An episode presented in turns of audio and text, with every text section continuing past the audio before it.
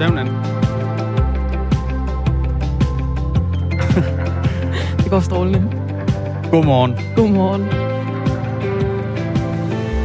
5 minutter over 6 er klokken blevet, og dermed kan vi sige godmorgen på denne torsdag den 29. april. Ja. Godmorgen. Godmorgen. Vi har øh, pakket et program sammen til jer, og det vi ikke har nået at pakke i går, Det løber vi efter nu. Det pakker vi, det pakker vi til i løbet af, af udsendelsen. Blandt andet historien, som Anne Philipsen også havde med mm. i øh, nyhederne, øh, som vi netop hørte. Altså historien om, at, at læger de vil tjekke gener hos kommende forældre. Øh, der er nemlig øh, genetiske eksperter, der i dagens Berlingske anbefaler, at kommende forældre skal have tilbud om at få screenet sine gener inden graviditeten. Og den her screening, den skal altså klarlægge, om forældrene, eller de potentielle forældre, eller for, to, et par, der gerne vil have et barn, Potentielt kommende forældre. Præcis. om de har risiko for at få børn med alvorlige og livstruende lidelser. Det er sådan, at der i dag fødes op mod 200 børn om året med alvorlige lidelser, såsom cystisk fibrose, muskelsygdom eller epilepsi. Og det ville sådan en øh, genetisk screening her kunne komme til livs. ja, så er det så op til forældrene, om de egentlig vil øh, få et barn med de her lidelser, hvis de bærer generne, som kan gøre, at et eventuelt barn får sådan en lidelse. Så er det op til forældrene at vælge, om, øh, om de vil gå videre med den risiko, eller om de vil have øh, mulighed for at få den, øh, få den fjernet. Det er en historie, vi jagter i øh, dagens Radio 4 morgen. For snart et halvt års tid siden, der blev den danske minkindustri lukket ned, da Mette Frederiksen på et øh, famøst pressemøde beordrede, at alle mink skulle aflives. Men hvordan er det så gået for de danske minkavlere? Har de fået nyt arbejde? Eller hvad render de egentlig at lave? Det forsøger vi at få svar på øh, cirka 20 minutter over 6. Vi har blandt andet ringet til forhenværende minkavlere og hørt, øh, hvordan de tjener til dagen og vejen. Og så har vi altså også øh, formanden for Fyns Pelsdyravlerforening med. Altså 20 minutter over 6.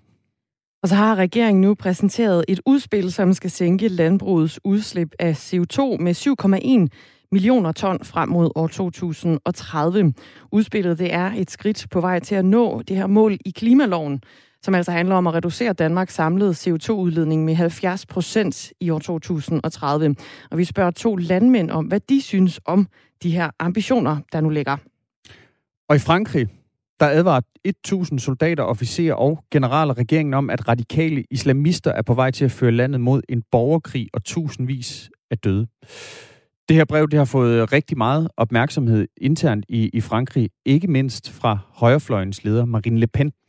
Vi får en øh, analyse af betydningen af det brev, og det gør vi klokken øh, cirka 10 minutter i syv.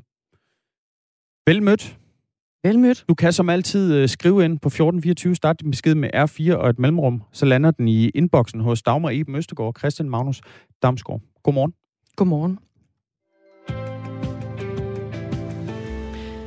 Men vi starter øh, udsendelsen i USA, fordi i dag der er det Joe Bidens arbejdsdag nummer 100 som USA's præsident. Og det er en mærkedag, som amerikanerne har tradition for at bruge som en anledning til lige at tage den første stikprøve af præsidentens præstation.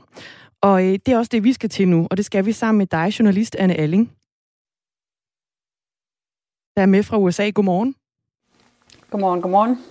Men inden vi lige kommer til dig, Anne, så øh, gjorde Joe Biden faktisk også selv status, da han i nat dansk tid, altså gav sin første tale til kongressen som præsident i sin øh, såkaldte Joint Address to Congress.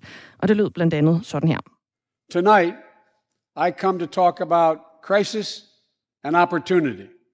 The worst pandemic in a century, the worst economic crisis since the Great Depression, the worst attack on our democracy since the Civil War.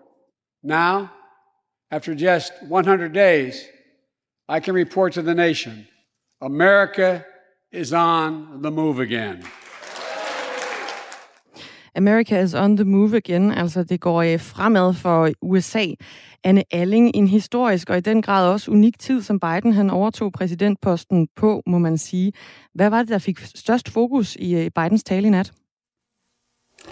Biden han gav en øh, time lang tale, og man blev næsten helt forpustet af de mange politiske planer, han har, øh, og mange af dem, som han også allerede er gået i gang med i de her 100 dage, hvor han altså bestemt ikke har, har hvilet på, på laverbærene. Men der var, der var ligesom tre ting, som, som han lagde mest vægt på. Og det første, det var selvfølgelig coronaepidemien, øh, og hvordan han og hans administration har behandlet dem. Han fortalte, hvordan at vaccinationsudrullingen den virkelig går hurtigt i USA, er effektiv og også giver håb.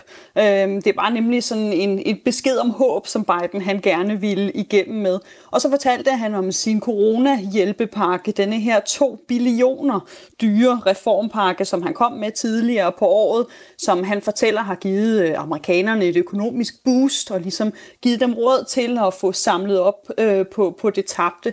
Og så fortalte han om en, en ny reform, han er på vej, sin infrastrukturreform, som er endnu dyrere. Den koster over 2 øh, billioner dollar. Den skal give bedre veje, bedre broer, men også gøre klar til, til sådan et mere klimavenligt USA, som ligesom vi hørte her i nyhederne, altså skal gøres ved at skabe amerikanske jobs og, og købe amerikanske produkter. Og så til sidst, jamen, så, så fortalte han også om en ny familiereform, han har på vej, som koster over en billion dollar også, øhm, og som skal give øh, mere gratis skolegang, give øh, mere, flere penge, mere børnebidrag til børnefamilier, og i det hele taget større, øh, større økonomisk støtte til, til børnefamilier og middelklassen i det hele taget. Det er altså øh, ambitiøse politiske programmer fra, øh, fra Joe Biden, men også et dyrt program. Du nævner både trillioner og billioner. Sagde Biden noget om, hvem der skal betale for de her store planer? Det gjorde han, ja. Øh, og det er USA's allerrigeste.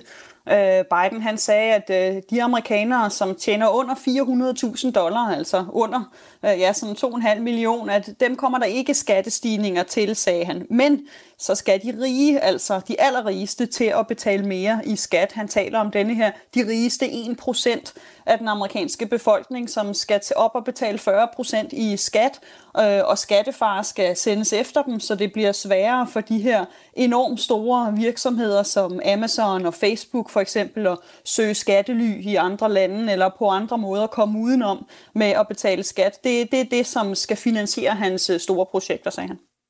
Og det er jo store reformer, der skal finansieres så med rige skattekroner.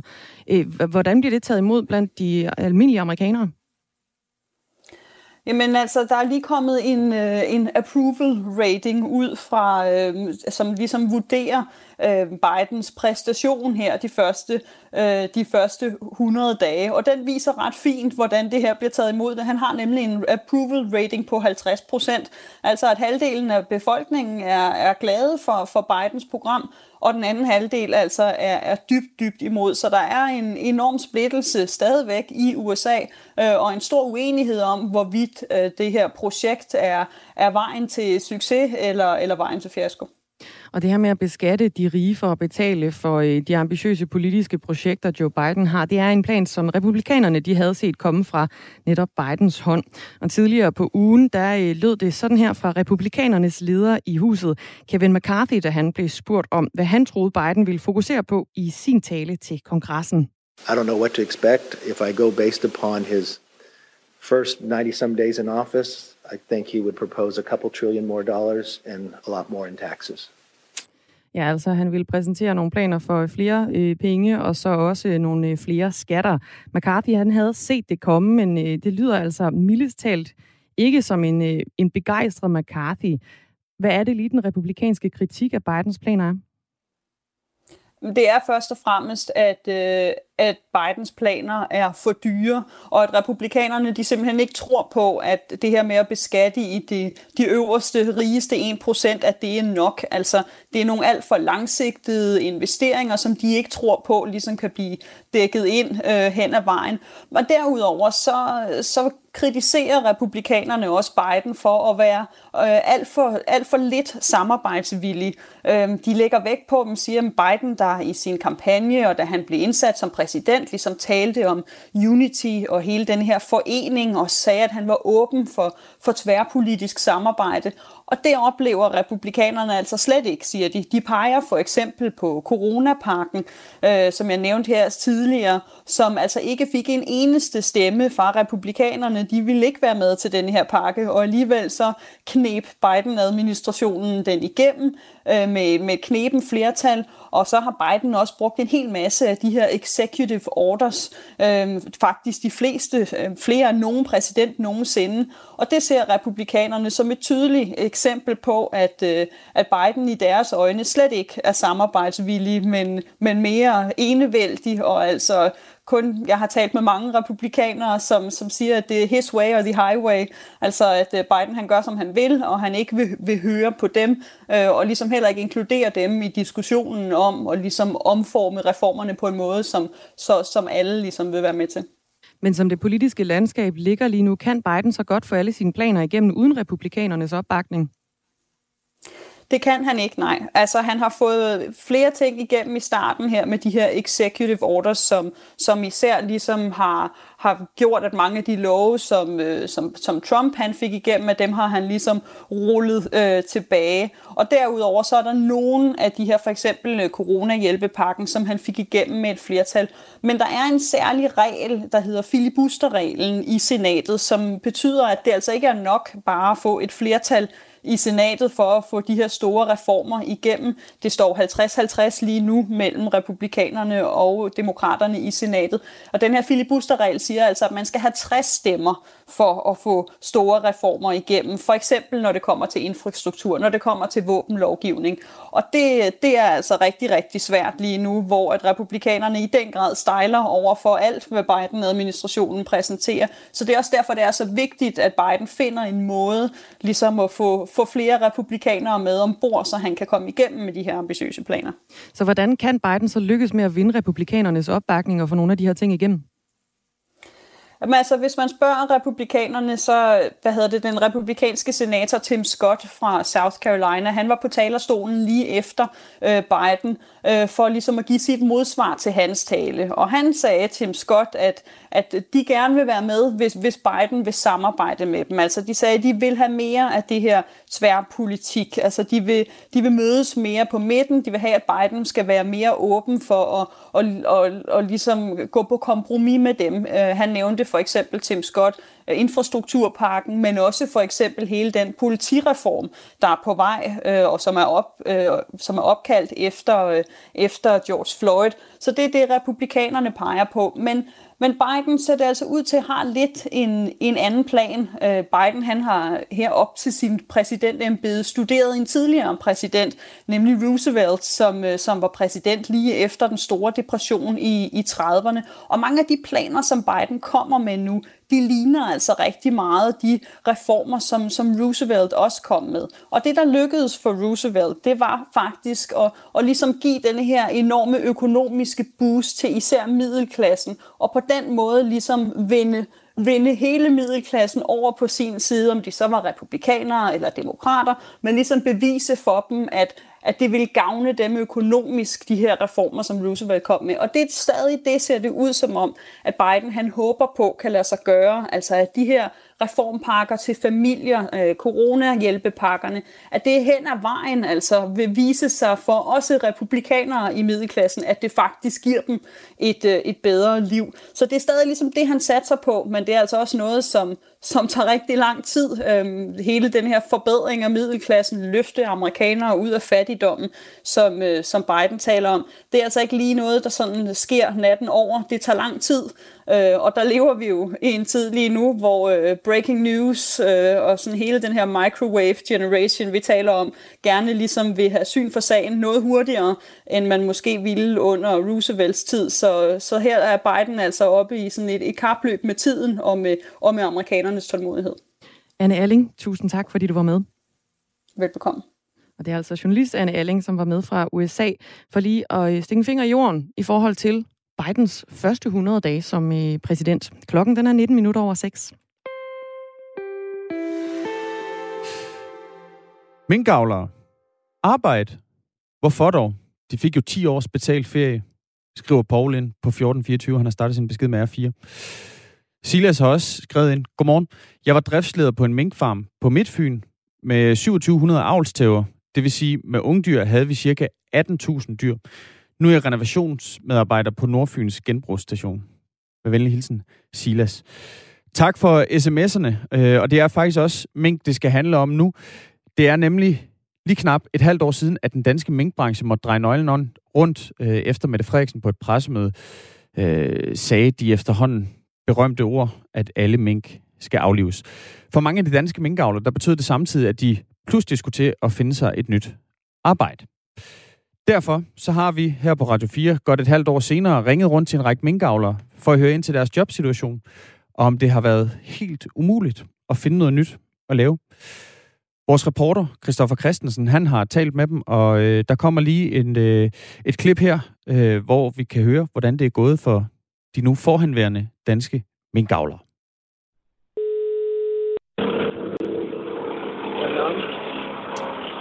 Hej Arne, jeg er journalist inde på Radio 4. Mit navn det er Christoffer. Et øjeblik. Ja tak. Jamen jeg ringer rundt til øh, de danske minkavlere, eller i hvert fald nogle af jer, for lige at høre, hvordan det står til her cirka et halvt års tid efter, I ligesom blev lukket ned. Jamen, der har været lidt løs job. Der har ikke været så, så meget.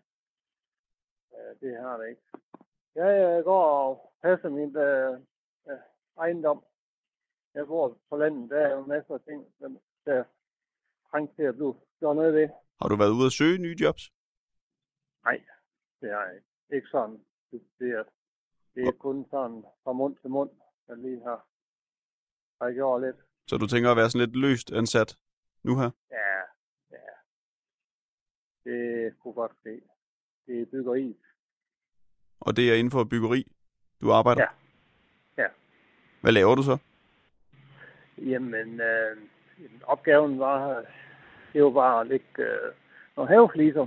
Men hvad der skal være fremover, det ved jeg ikke. Sådan i større, det er, ja, det er egentlig bare sådan lidt middeltidigt, måske. Kan du så få det, det til at løbe rundt? Ja, det tror jeg nok, det kan. Det er Ip. Hej Ip, du taler med Christoffer, jeg er journalist inde på Radio 4. Ja, goddag. Øhm, jeg ringer rundt her et halvt år efter, og vil høre, hvordan det, det står til med jobsituationen. Jamen, jeg er ude at arbejde som tømmer. Du har fundet et job? Ja. Gik det hurtigt? Ja, men jeg var næsten i gang, inden, øh, inden vi lukkede ned, så det gjorde det. Var du udlært tømmer inden? Ja, ja. Hvor fik du så et job hen? vi er min gamle mester. Er det lige så spændende, synes du? Nej, det, det var da sjovere, men øh, det er sådan der. Det er Jesper. Hej Jesper. Ja. Goddag, forstyrrer jeg. Jeg er lige med en natsøvn, det var derfor. Hvad siger du? Jeg var ved at få min natsøvn. Ah, jeg, jeg beklager. Må jeg, må jeg lige kort forstyrre? Ja, ja, forstyrre. Og hvorfor, hvorfor så du egentlig nattesøvn her ved, ja, trætiden om eftermiddagen? Det er fordi vi fisker.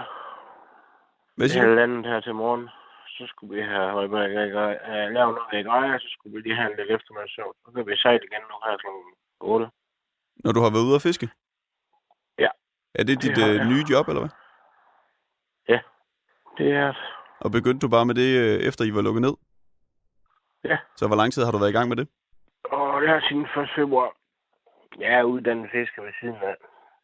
Så jeg havde sikkerhedskursus der gæld og det hele, så jeg, jeg kunne gå lige over. Hvordan har det så været for dig at skulle skifte job på den måde? Det er sgu da træls. Det er pisse i der, når du får at vide, at du skal skifte noget. Det du vel. Så er det sgu da træls. Hvorfor var det træls? Det er fordi, det er en... Hele sit liv er lagt an på det. På den måde, man gør det jo. Nu skal det laves om. Og er nogle andre friheder. Men i livet så er du helt fri. Hvad er det for nogle friheder, du savner? Det er jo det der, du kan bare skrige lukket dør. Du er færdig med at få at lukke dør, så pas dig selv en dag. Og så kan du arbejde lidt mere i morgen. Men øh, du klarer dig? Ja, ja. Jeg er uha. Det skal nok gå. Det slet ikke det. Ja, det skal nok gå. Så lød det altså fra Jesper Kvist, som nu er tidligere minkavler i Hvide Sande. De to andre, vi hørte fra, det var Arne Troelsen fra Give og i Blundgård, som øh, var forhenværende minkavler i Holstebro.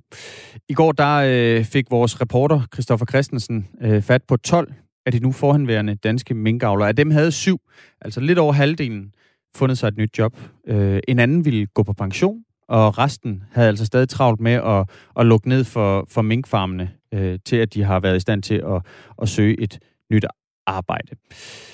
Henning Christensen, formand for Fyn og Sydjyllands Pelsdyravlerforening. Godmorgen. Godmorgen. Omkring uh, halvdelen af de tidligere danske minkavlere havde, havde fundet nyt job i vores lille rundringning her. Er det det sådan uh, generelle billede for minkavlerne rundt om i, i det danske land? Det er nok ikke helt skæv. Øh, nu kan vi også høre nogle af dem, der er med her. Det er lidt midlertidigt, og øh, det er ikke noget fuldtid, og øh, er i tvivl om, om det er det, man skal blive i. Og det er det, der er det, det, det svære i det her lige, øh, at man skal ligesom have skabt sig en ny hverdag. Den, den, den hverdag, vi har haft øh, ved at gå ud og passe vores byer, den, den er der jo ligesom ikke mere. Og, øhm, og så skal man blive god til noget andet, og, øh, og finde noget andet, man kan lide og, og stå op til. Og øhm, det kommer jo heller ikke bare lige fra den ene dag til den anden. Mm. Så det, det tror jeg, det er meget naturligt. Hvad laver du, øh, Henning? Jamen, vi har lidt uh, haft uh, noget bibeskæftigelse inden for, for landbrug uh, i forvejen også, og, uh, og lidt ejendomsværk, så, uh, så det er det, min uh, tid den går med. Men, uh, men det er blevet en, uh, en meget anden hverdag. Mm. Altså, jeg sige, vi har været på en hold her, kan vi høre alle sammen, som vi gerne vil have blevet med med at være en del af. Og hvis man har spillet fodbold, uh, og altid har været glad for det, og været god til det, øh, jamen, øh, så må man lige pludselig ikke spille mere fra den ene dag til den anden så er det jo at prøve at finde en anden gren at komme i gang med og blive god til. Men det kommer jo ikke fra den ene dag til den anden jo. Altså at blive en del af en ny hold og blive god til noget andet. Øh, så det tager tid. Mm. Før øh, nedlukningen, der var der omkring 1000 danske minkfarme, og det gjorde altså Danmark til verdens største producent af minkskin. Staten de betaler op mod 18,5 milliarder kroner i erstatning til de minkavlere, som altså blev tvunget til at aflive deres dyr. Langt den største del af den her kompensation, den er altså ikke udbetalt endnu. Ifølge Nordjyllands Pelsdyravlerforening, der er der altså kun blevet udbetalt omkring en milliard til de forhenværende danske minkavlere. Når mange stadig ikke er, er lykkedes med at få job, hænger det så sammen med, at, at minkavlen egentlig bare går og venter lidt på at få den kompensation her? Jamen, det er klart, den uvidshed, vi går i her nu, den er, den er ekstrem hård. Vi blev nukket ned i, øh, i november måned. Nogle fælder allerede deres dyr ned i oktober måned. Og vi kan ikke forvente, at det her det bliver afsluttet før henad i 24 nu, 2024. Det synes jeg også er meget uacceptabelt. Det er ekstremt lang tid at gå i en uvidshed, og det gør det endnu sværere for os at komme videre med noget nyt og, øh, og, og få skabt øh, måske en ny virksomhed. Men vi er jo låst økonomisk her jo. Øh, vi er fuldstændig bundet på arm og ben, og, og øhm, vi kan sige, bankerne de udviser øh, samfundssind her, fordi øh, de, de holder os kørende og hjælper os videre. Øh, og det er meget uforståeligt, at det skal tage så lang tid, det her, og at der er udbetalt så få penge øh, indtil nu. En, øh, en lytter, Paul, han har skrevet ind til os, øh, han spørger sådan lidt til, hvorfor det overhovedet er nødvendigt for minkavlerne at finde andet arbejde. De har jo fået 10 års betalt ferie. Hvad siger du til den øh, uh, sms, uh, øh, Henning Christensen, altså formand for Fyn og Sydjyllands Pelsdyravlerforening? Nej, vi har ikke fået 10 års uh, indtjening. Vi har fået en værdisættelse af vores ejendom, som skat har beregnet indtil videre. Det er ikke noget med 10 års fremtidig indtjening overhovedet. Der bliver omkring 9 milliarder til os til udbetaling. Og der er omkring 8 milliarder i gæld mm. i danske farme. Så der er jo ikke penge i overskud her nu. Vi skal jo ud i gang med noget nyt, og vi skal ud og tjene nye penge. Og det er det, vi er begrænset af, ved at de penge ikke bliver udbetalt, og ved at vi ikke får afsluttet den her kapitel. Mm. Er du, er du fortrøstningsfuld i forhold til, øh, til at de forhåndværende danske minkavler kan finde øh, noget nyt at rive i? Ja, det er jeg, men jeg er nervøs ved den tidshorisont, vi arbejder med her. Fordi at det tager mod fra folk og skal gå i en uvidshed i så lang tid. Og hvad, den, er jeg meget, den er jeg meget bekymret for. Og hvad, hvad skal der til for at kunne afhjælpe den tidshorisont? Er det bare at få udbetalt noget kompensation hurtigere? For afsluttet øh, det her, ja. Okay. Henning Christensen, tak fordi du var med. Velbekomme. Altså formand for Fyn og Sydjyllands Pelsdyravlerforening, øh, som vi talte med, øh, fordi vi jo har, har ringet rundt til nogle af de minkavler, vi også har haft med her i radioen det sidste halve års tid, øh, for at høre, hvordan de er kommet videre. Øh, hvor vi altså fandt ud af, at det er jo sådan en lille uakademisk rundringning, ikke? Men altså, vi fik fat på 12. Syv af de forhenværende danske minkavler, de havde øh, allerede fundet sig et nyt job. En ville gå på pension, og resten, de havde stadig travlt med at lukke ned for deres minkfarm, så de har altså ikke været ude at finde et nyt arbejde endnu. Og lige nu, der har Anne Philipsen travlt med at holde øje med nyhederne for dig, fordi nu er der nyheder her på Radio 4.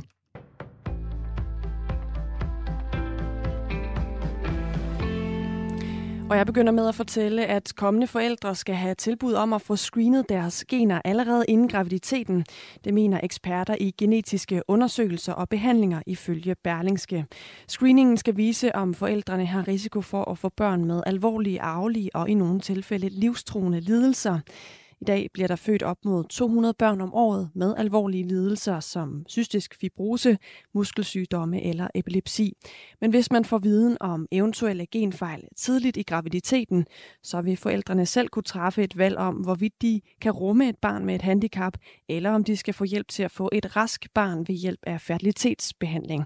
Sådan lyder forslaget fra Dansk Selskab for Genetisk Medicin. Ifølge Berlingske får forslaget opbakning fra en række lægevidenskabelige selskaber, patientforeninger og politikere i Folketinget. Det har ikke været muligt for Berlingske at få en kommentar fra sundhedsminister Magnus Heunicke. Det er skidt nyt for danske virksomheder, at USA's præsident Joe Biden opfordrer amerikanerne til først og fremmest at købe amerikansk. Så lyder det i dag fra Dansk Industri. I dag har Joe Biden været USA's præsident i 100 dage, og i den anledning holdt han en tale i nat, hvor et af budskaberne var, at USA har første prioritet økonomisk, og at man først og fremmest skal støtte amerikanske virksomheder. And all the investments in the American Job Plan will be guided by one principle. Buy American.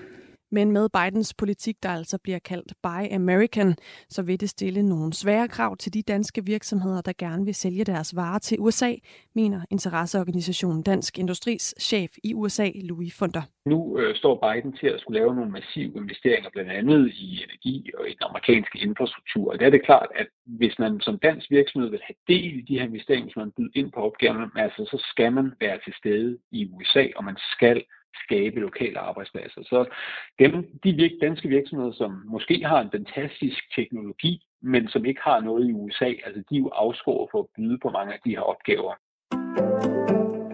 Togene står stille mellem Fredericia og Aarhus her til morgen efter en påkørsel, hvor en person har mistet livet. Det skriver Vejle Amts Folkeblad. DSB arbejder på at indsætte øh, togbusser på strækningen i stedet for, men ifølge avisen så ved man endnu ikke, hvornår togbusserne er fremme og klar til at blive taget i brug. USA sender de kommende dage medicinsk udstyr for over 100 millioner dollars til Indien. Det gør man for at hjælpe landet med at bekæmpe den store stigning i smittet med coronavirus, som man oplever i øjeblikket. Det oplyser det Hvide Hus. Den første del af udstyret vil allerede ankomme til Indien i dag, og så forventer man, at alt udstyret er leveret inden slutningen af næste uge. Det inkluderer blandt andet 1000 iltflasker, 15 millioner ansigtsmasker og 1 million lyntest, og så har USA også omdirigeret landets egen bestilling af AstraZeneca-produktionsudstyr til Indien. Det vil give Indien mulighed for at producere 20 millioner doser af coronavaccinen selv. Indiens dødstal under coronapandemien stød forbi 200.000 i går, efter at antallet af nye smittetilfælde altså er eksploderet i de seneste uger. Og herhjemme er man også i dialog både med EU og de indiske myndigheder om konkret hjælp til Indien. Men det er endnu uklart, hvilken form for hjælp fra Danmark det eventuelt kan indebære. Vi har stået op til en dag, der byder på skydevejr i hele landet og med øh, småregn her først på dagen og mere tung regn hen mod eftermiddagen. Jylland får dog lidt sol at starte på, melder DMI. Temperaturerne i dag de ligger sig mellem 8 og 13 grader. Det var nyhederne på Radio 4 med Anne Philipsen.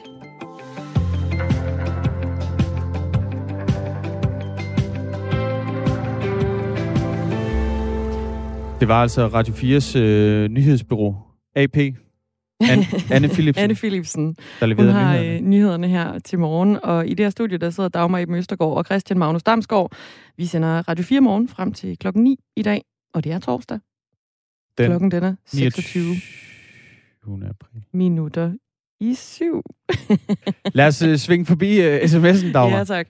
Øhm, vi har fået et par sms'er, faktisk en del sms'er, da vi sad og, og talte med, med, øh, med formanden for Fyns og Sydlands Pelsdyravlerforening. Øh, vi har nemlig lavet en lille rundringning rundt til øh, forhenværende danske minkavler for at høre, hvordan det er gået, siden erhvervet for knap et halvt års tid siden blev lukket ned fra den ene dag til den anden.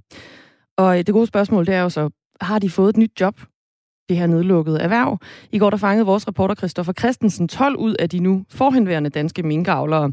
Og af dem, Christoffer han snakkede med, der havde syv, altså lidt over halvdelen af dem, fundet sig et nyt job. Der var en, der gerne ville gå på pension, og så var der resten, der havde øh, simpelthen for travlt med at lukke deres minkfarm ned for at finde et, øh, til at finde et nyt arbejde. Der er en lytter, der har skrevet ind på 1424, starter sin besked med R4. Selvfølgelig er det ærgerligt, hvad der skete med minkavlerne, men i det mindste er de gældfri i forhold til mange, der også er ramt økonomisk, ikke direkte af regeringen, men som gik konkurs. Vær nu lidt taknemmelig. Tine fra Hirtals, hun skriver også en godmorgen. De mink- og rævebuer skal forblive tomme. Svineri af Danmark overhovedet har tilladt at holde dyr på den måde. Minkavlerne har tjent kassen på den erstatning fra regeringen, så nu kan de endelig få betalt deres gæld. Mette Frederiksen handlede helt korrekt, og nej, jeg stemmer ikke rødt, men er helt enig med hende i den her coronatid. Men man skal bare sige, at de har altså ikke øh, tjent kassen endnu, for som vi kunne høre øh, lige inden øh, nyhederne gik på, der er det altså en øh, meget lille del af den aftalte kompensation, som rent faktisk er blevet udbetalt til minkavlerne. Ja. Klokken, den er 24 20 minutter i syv. syv. Kæft, det kører. Onsdag har regeringen præsenteret et udspil, som altså skal sænke landbrugets udslip af CO2 med lidt over 7 millioner ton frem mod 2030. Udspillet det er altså et skridt på vejen øh, mod at nå målet fra klimaloven om at reducere, reducere Danmarks samlede CO2-udledning med 70 procent. Udspillet det har fået sådan lidt en blandet modtagelse. Øh, både kritik fra regeringens støttepartier, men altså også kritik fra landbrugsorganisationer, miljøorganisationer og mere eller mindre alle partier på Christiansborg. Men nu skal vi tale med øh, nogle af dem, som det hele handler om. Godmorgen, Nils Hedermann. Godmorgen. Mælkeproducent i Brønderslev. Korrekt. Du havde besøg af statsminister Mette Frederiksen i november, fordi hun ville ja. samle inspiration til regeringens landbrugsudspil. Mm. Nu er nu udspillet kommet. Har hun øh, brugt øh, noget af den inspiration, hun hentede hos dig i Brønderslev? Åh, oh, det, det er svært ved lige at vurdere, når man sådan lige kigger ind i det. Jeg håber at hun, hun tog lidt med derfra i hvert fald. Vi har en god dag, om ikke andet. Så, så man lige om, om der er kommet noget fra hendes besøg hos mig, det, det kan jeg ikke lige vurdere. Hvad siger du til øh, udspillet? Jamen altså, der, det er som sådan et udspil nu engang er. Altså, der, der er gode ting, og så er der, så er der nogle ting, som vi synes, der, der virker sådan ret håbløst, ikke også? Og øh, nu går de jo til forhandlingerne, og så håber vi på, at, øh, at tingene kan blive trukket lidt i, i den retning, som, som vi i erhverv godt kunne tænke os i hvert fald. Jeg vil gerne øh, høre lidt om, øh, Nils Hedermann, hvad du er utilfreds med. Det kunne jeg forestille mig. Men jeg vil godt ja. lige snakke med det, der, som jeg synes, der er godt. Okay. Og, øh, og når vi så kigger på, hvad jeg synes, der er godt i det her, det er, at de 5 millioner tons ud af de 7,1 millioner tons, det, det er tiltænkt som fremtidige forhåbninger, altså forskning og innovation. Mm. Og, øh, og det, det, man har jo anerkendt, at, at dansk landbrug er langt, langt foran alle de fleste andre øh, erhverv, eller landbrugslande, ikke også? Så der er ikke sådan nogle lavt hængende frugter, man så lige kan tage, uden det kommer til at koste en mere masse penge.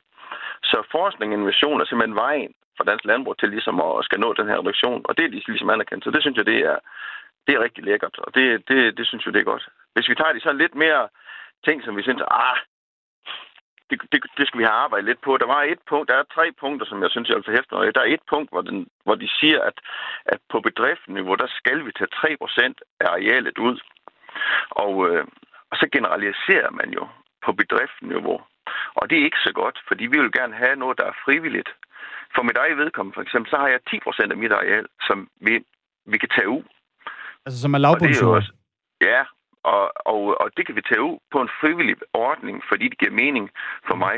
Fordi det, der er vigtigt, det er, at vi får noget, der giver mening, øh, både med hensyn til CO2-udslip og natur og så videre, ikke også?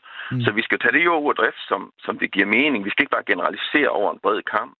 Så det synes jeg, de skal, de skal tage op, så, så vi kan få den lavet øh, helt frivilligt. Og så skal vi have fundet en ordning, hvor jeg kan holde mine kreditorer for døren, fordi jeg har købt det her jord i forhåbning om, at jeg skulle malkøre de næste øh, 30 år, ikke også?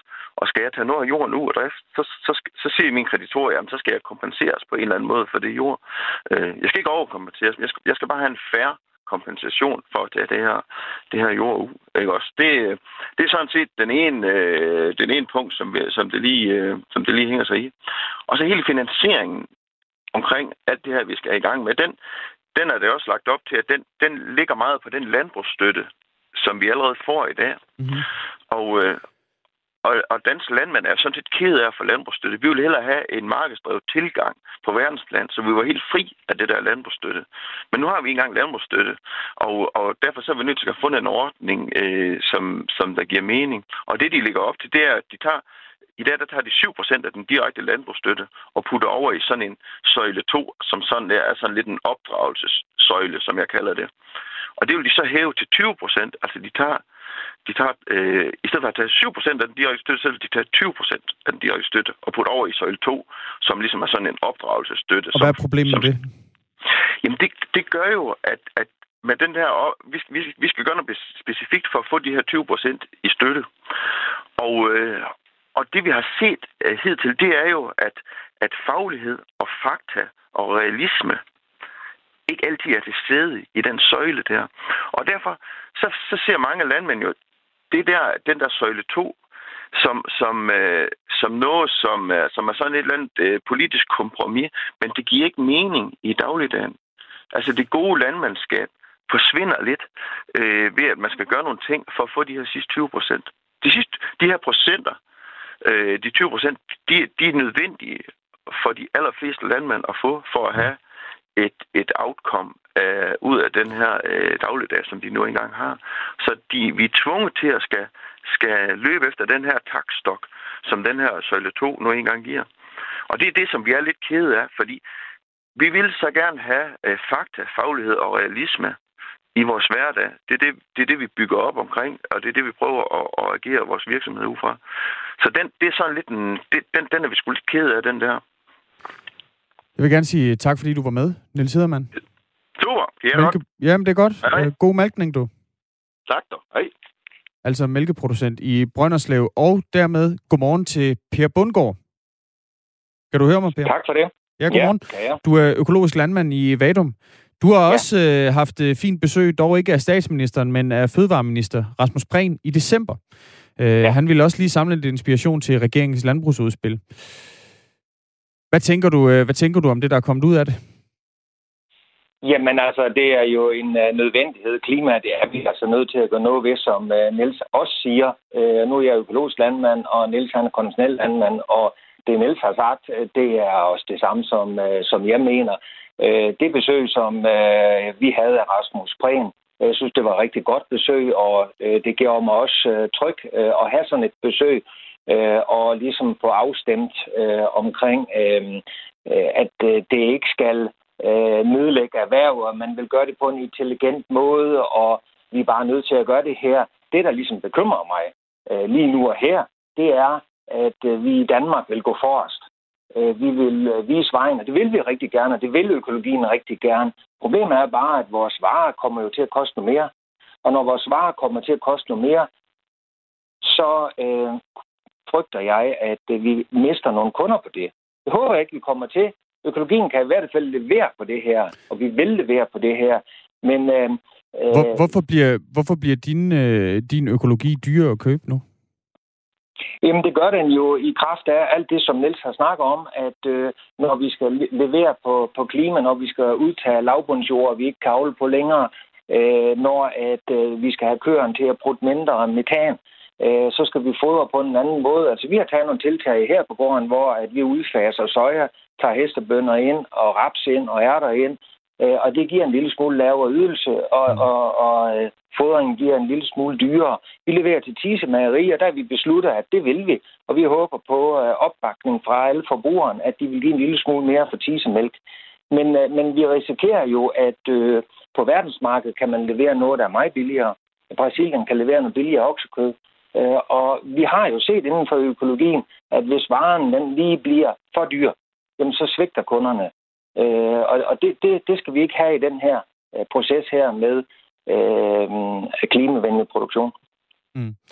Fødevareminister Rasmus Prehn, han sagde i går på pressemødet, da han præsenterede det her udspil, at han vil bruge EU's landbrugsstøtte som, som sådan en slags lokomotiv til at trække landbruget i gang. Øh, og det skal altså mm. ske ved, at 20 procent af landbrugsstøtten skal bruges på, på grøn omstilling mod 7% i dag. Hvordan har du det med den regel? Hvad vil det betyde for dig?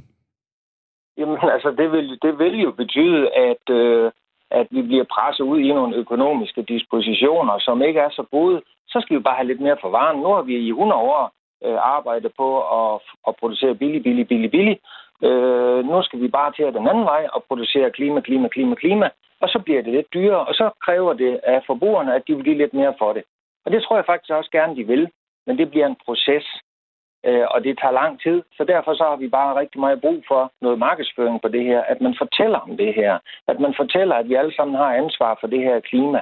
Øh, for eksempel så kan jeg nævne øh, som bundemand, øh, når jeg ser en reklame øh, rejse til øh, London og købe gaver og spare 20% på dine gaver, mm. øh, julegaver, øh, for 298 kroner. Det giver simpelthen bare ingen mening, at vi så laver så mange andre klimatiltag, og så øh, statsstøtte flyselskab, de flyver for 298 kroner øh, øh, og udleder øh, CO2 på den måde. Sådan noget der, det skal vi også stoppe. Men det er jo også fordi, at landbruget står for markant større CO2-udledning end for eksempel flytrafik. Jamen, vi producerer også mad. Det andet, det er meningsløst. Altså, det giver ingen mening, at man transporterer nogle varer til London, som så skal transporteres tilbage igen øh, for 298 kroner, og så en CO2-udledning. Det er billigt. Det er rigtig, rigtig billigt der, og så sige, det vil vi ikke have. Øh, hvor man kan sige, vi producerer fødevarer, vi producerer noget, der giver mening. Mm. Jeg er enig i, at vi skal passe på jordkloden. Helt klart. Ja. Så, så det tror jeg, der er sådan en rimelig bred enighed om. Det er der. Per Bundgaard, mange tak, fordi du var med her til morgen. Selv tak. Altså økologiske landmand i, i Vadum. Vi går videre med den her øh, historie, altså regerings landbrugsudspil, som altså blev præsenteret i går. Det gør vi øh, næste gang klokken 7 minutter over 7, fordi en stor del af den her CO2-reduktion, den skal altså findes ved at udvikle ny teknologi, altså teknologi, som ikke eksisterer endnu. Der har man ligesom hængt sin hat på, at man øh, frem mod 2030 altså kan nå at reducere, øh, eller nå at finde 5 millioner ton CO2-reduktion ved udvikling af nye teknologier. Vi får en vurdering af, om det rent faktisk kan lade sig gøre. Og det gør vi 7 minutter over 7. Borgerkrig og i tusindvis af døde. Ifølge tusind franske militærfolk, så er det hvad radikale islamister er ved at bringe Frankrig ud i. Og de har derfor skrevet et åbent brev til regeringen, hvor de altså advarer mod islamisterne. Jens Bøjsen, lektor ved Institut for Engelsk, Germansk og Romansk på Københavns Universitet og ekspert i fransk politik. Godmorgen. Godmorgen. Hvor stor er risikoen for, at radikale islamister skaber borgerkrig og tusindvis af døde i Frankrig?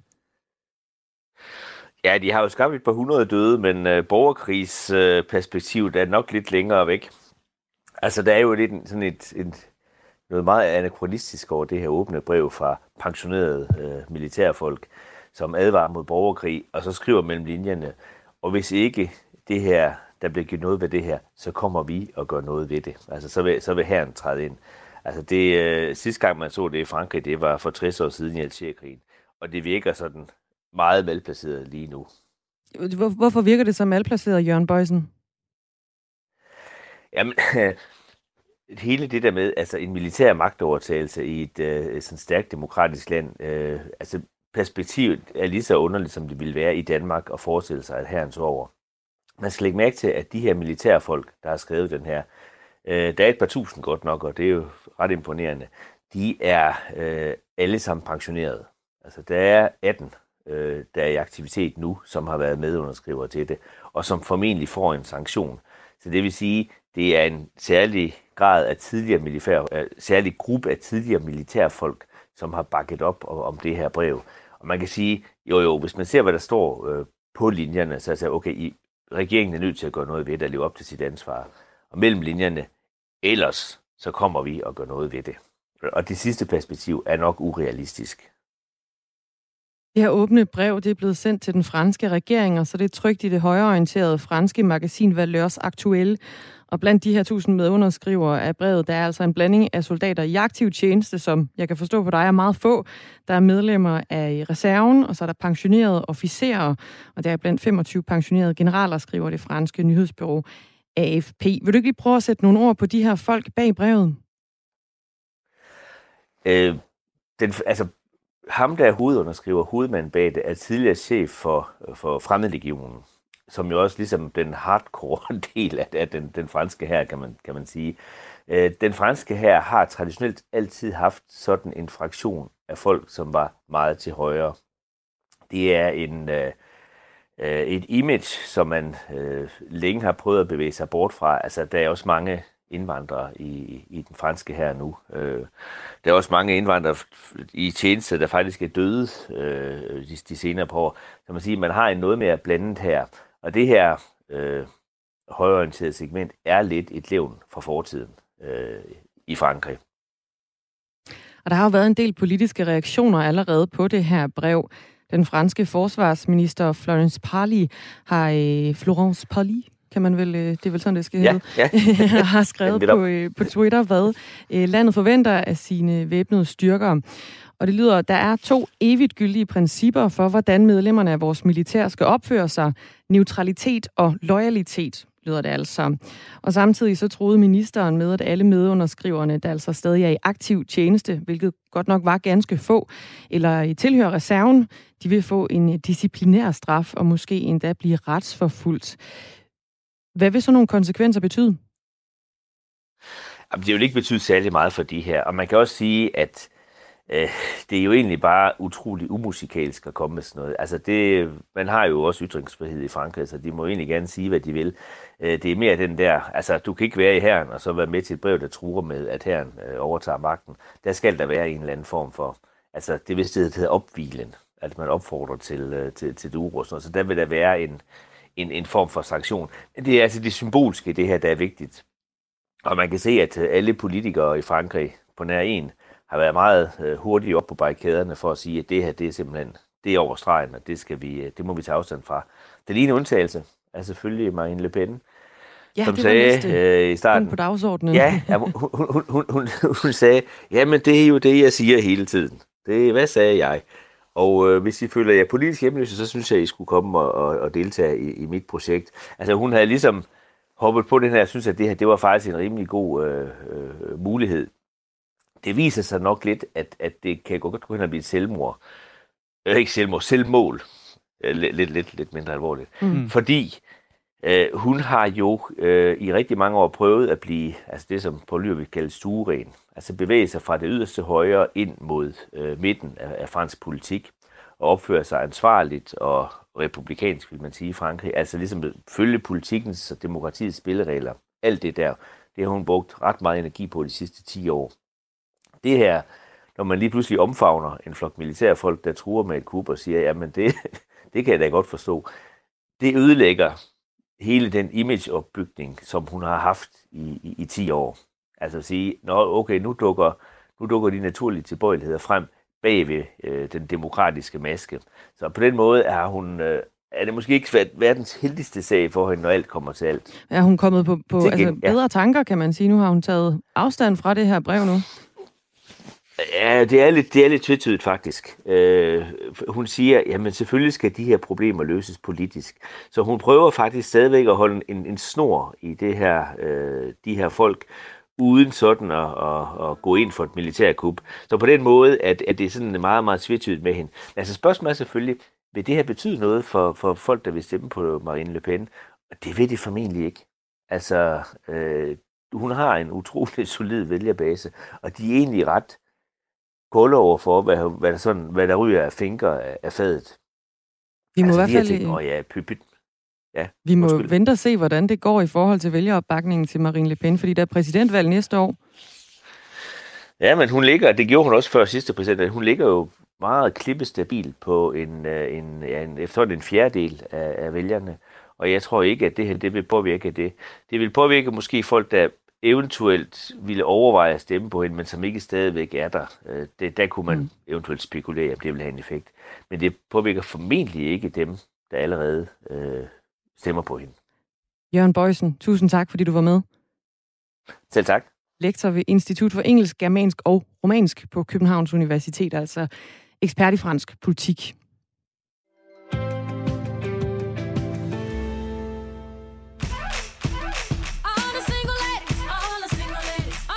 Stop.